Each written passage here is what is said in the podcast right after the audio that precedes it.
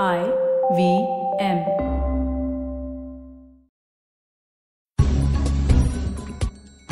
Hello, welcome, Khushamadid. You're listening to The Note with me, Mahrukh Inayet. I'm starting a special series on The Note titled Unlocking India 1.0, a series of conversations with experts across different sectors on how India can truly get into the next phase in this pandemic. The first in this series is a very, very special guest. He's a sports historian and somebody who knows exactly what is happening in the corridors of sports, not just in India, but internationally. My guest this week is Boria Majumdar. Boria, thank you so much for joining me on the note. You know, um, first of all, um, I'm here in Mumbai, and as you know, we're going through uh, the cyclone right now, which is something that you have gone through. And I saw you extremely vocal on social media. How are things there on the ground? See, things are functional now. Having said that, uh, I'm in the city just like you are. So obviously, the cities will become functional far quicker than suburban Bengal or the villages. Uh, North and South 24 Parganas or Midnapur, there are still serious problems. There are, you know, villages which have been completely wiped out. Saline water has come into the into the into the village, so farming communities are in real trouble. And Mhm. these things these things will take time. I mean, it is not going to be overnight that we can solve them, which is why it is a time where you know national solidarity and uh, you know global solidarity is required, both for Mumbai, what you are going through today with Nisarga and we went through with Amphan. Uh, it, it is important that the country comes together because, as I said, Absolutely. you just mentioned you just mentioned electricity. Anyone who is listening to this over the next few days, you will have erratic phone connections. You will. You will have erratic water connections. You will. I can tell you mm-hmm. this. So please keep basics at hand. Candles, water. If you have electricity backup, mm-hmm. charge your phones. Keep batteries ready, torches ready, because these are absolute essentials for the next couple of days.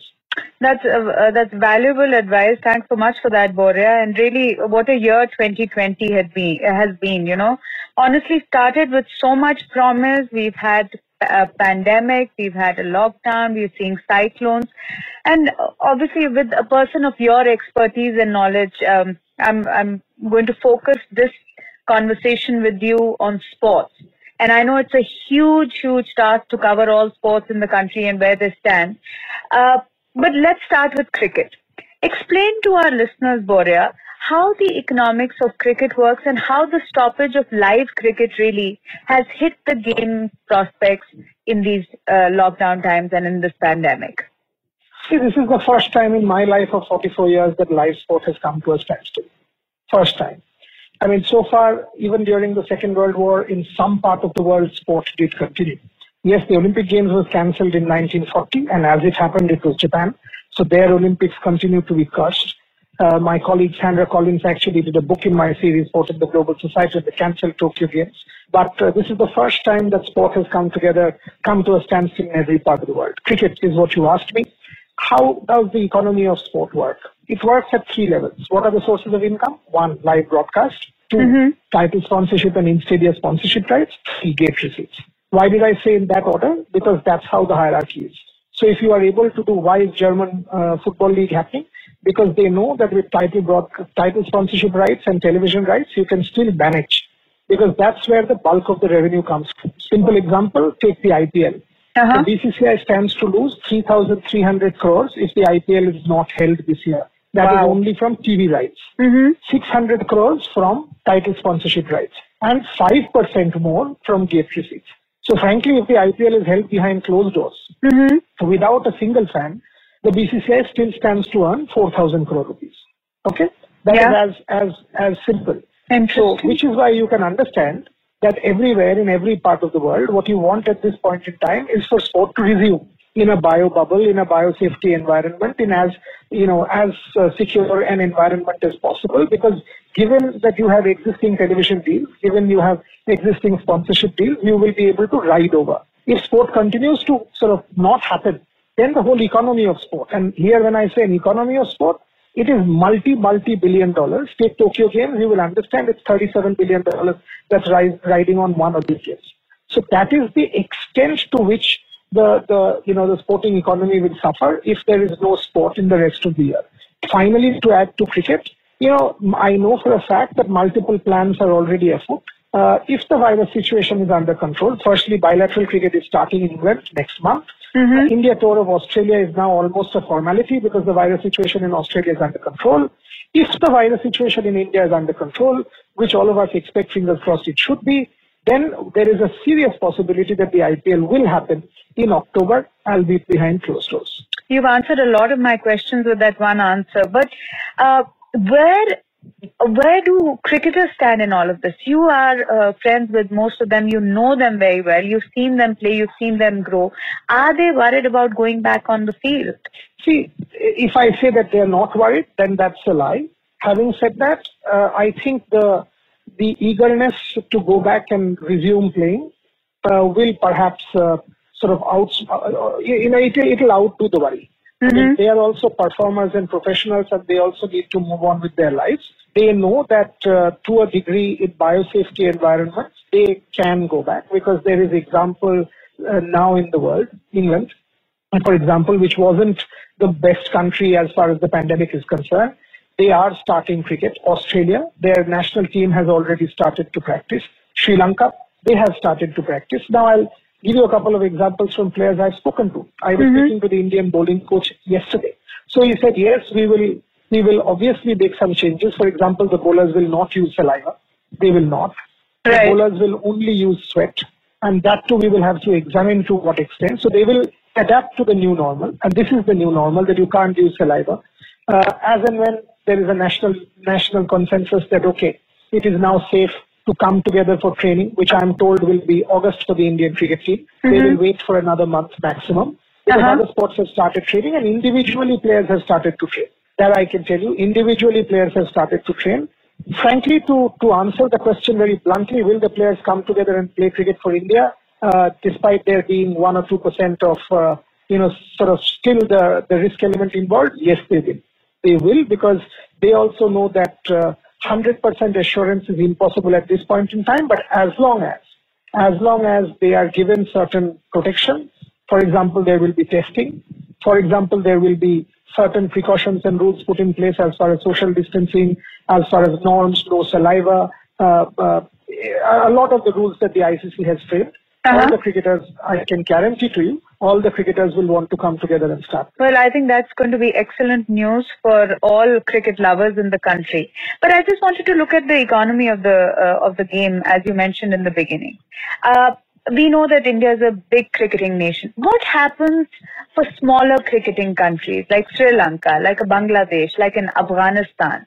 Will the ICC play a role? These countries are already suffering uh, because of the pandemic. They're low on funds. How does the ICC play a role in keeping the sport revived and alive in these countries? See, that is it's a very important question, and, and that is where the World Cup becomes of crucial importance because the you know ICC is not like the International Olympic Committee that it is sort of seriously flush with funds. Yes, it has funds.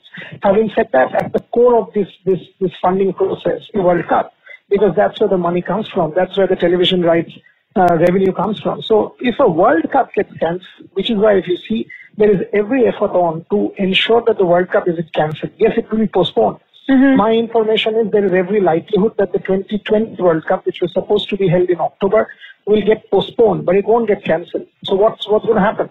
My sources tell me that in 2021 there is already a World Cup scheduled in India. Right. 2022 was a clear year. It's a blank year. Uh-huh. So this World Cup of 2020 will perhaps get pushed back to 22. So in effect, you will have a World Cup in 21, a World Cup in 22, and a World Cup in 23. By doing that, you are actually able to keep your finances intact. The mm. second reason where uh, why you want this World Cup is because the reason you said smaller countries, associate member countries, can get funded from the ICC tournament. There's a second layer here. This layer is about you mentioned the country Sri Lanka, you mentioned right. the country Afghanistan. Mm-hmm. Now they also play bilateral cricket. So, for example, if an India tour of Sri Lanka happens, that's a bit of a windfall. If an Australia tour of Sri Lanka happens, that's also reasonable money. So to a degree, bilateral cricket or bilateral contests also need to resume. Again, they can be closed doors. But every country has its own telecast deals. Mm-hmm. own title sponsorship deals with individual sponsors. So while at one level it is the responsibility of the ICC to keep the cricket economy going, it is also at the level of individual boards, BCCI, Sri Lankan cricket, Australian cricket, ECB, to keep their own economies going. And I think every board is already making contingency plans. For me, what is also important, uh, Mahrukh, and I want to stress this, is what happens to age group cricket? What happens to that level? What happens to the groundsman? What happens to the club? Absolutely, I was coming to that. Me? Yes. So that's where the problem is. The problem is not the elite high performance sportsman. The problem is the participatory sportsman. That is where the economy has taken a serious hit. For example, when I go to a para club in Calcutta, I see they are struggling. Where are they going to get their money from? Will the board subsidize? Absolutely. Will there be effort? Uh, frankly, that's where I think a lot more work has to happen. But, I mean, I know, for example, tennis, they were trying to come up with a policy where, you know, somebody who's number 700 in the world mm. will get some kind of assistance. In the case of India, I can tell you that the BCCI will take care of Ranji Trophy teams, will take care of IPL, will take care of national teams. Will. I, and, and, and that's a fact. And here when I say national, I say both men and women. It is no longer the case that the women, you know, women's cricket will not get funded. Thankfully at that. Because Thankfully at absolutely, that. Absolutely. And, and, and now it is no longer that, okay, it's a gendered domain and only male cricket. That's not going to be the case. Having said that, because there's a big Women's World Cup coming up early next year, and I'm pretty sure that that World Cup will happen because at this point in time, New Zealand is clear and, and, and all they will need is a 14 day quarantine. They will, and it's only an 18 tournament. It's not a 16 team tournament. Mm-hmm. My sources tell me they will take the teams uh, 14 days in advance. So all you need to do is instead of going five days in advance, you go 14 days in advance. That's all you need to do. You okay. get tested and, and, and play the World Cup. The moment you do that, the women's sport, the women's cricket economy keeps going. So that will happen. Now, where I'm worried is the club level. Take Bombay, where you are. I mean, there are, there are multiple clubs, there are multiple structures. Can they be kept going? What is the plan of, say, Mumbai Cricket Association? Have they got plans in place? For example, when the when the cyclone ravaged a lot of the Maidan clubs, I did see the Cricket Association of Bengal put an umbrella plan in place, mm-hmm. but that was an ad hoc plan. I don't think that was a conscious plan, but that was only for the cyclone. Is there a plan for COVID? Is there a plan there for the junior level? Under 17 under 15 under 13 and, under and Boria isn't isn't and those are future sports people sports persons men and women who need that encouragement? And that might be a big big void as you mentioned. And I, I want to not just talk about the smaller clubs i also want to talk about other sports very very briefly. I want to move to hockey national sports over the years, we've heard of the comparison between cricket and hockey, and the you know hockey always getting the stepmotherly treatment. Uh, are we going to see a further fall? Not just in men's hockey, but women's hockey as well. How deep a fall or how steep a fall is it going to be for hockey, according to you? You know, I, I will surprise you when I say this. I mean, actually, hockey is one of the best governed sporting associations in the country. Mm-hmm. I mean, that is the truth. I mean, and, and, and I'm not exaggerating. That is the truth. I mean, yeah, over the last few years at least, if you see the way India has organized multiple international tournaments in Bhubaneswar, Odisha has become the hockey capital in that sense under Naveen Patnaik and some of the some of the administrators there under Narendra Batra, who's the president of the International Hockey Federation also. Mm. You know, Hockey India has actually taken significant steps towards professionalism. Mm-hmm. I can tell you on record that I was actually having a chat with Dr. Batra about three or four days back. Uh-huh. And Hockey India has a plan in place.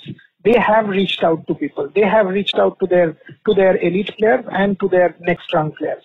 When will tournaments start? I think local tournaments. Uh, I think will start around September, as in club tournaments.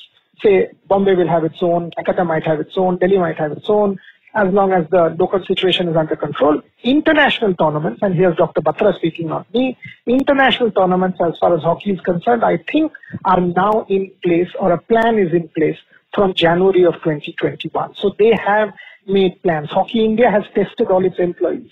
Okay. Two people tested positive. They closed down the office. They are sanitizing it. They put people in quarantine. They will, they will restart. Okay. So there is a degree of professionalism there. Where I'm more worried is some of the associations which are not professionally run.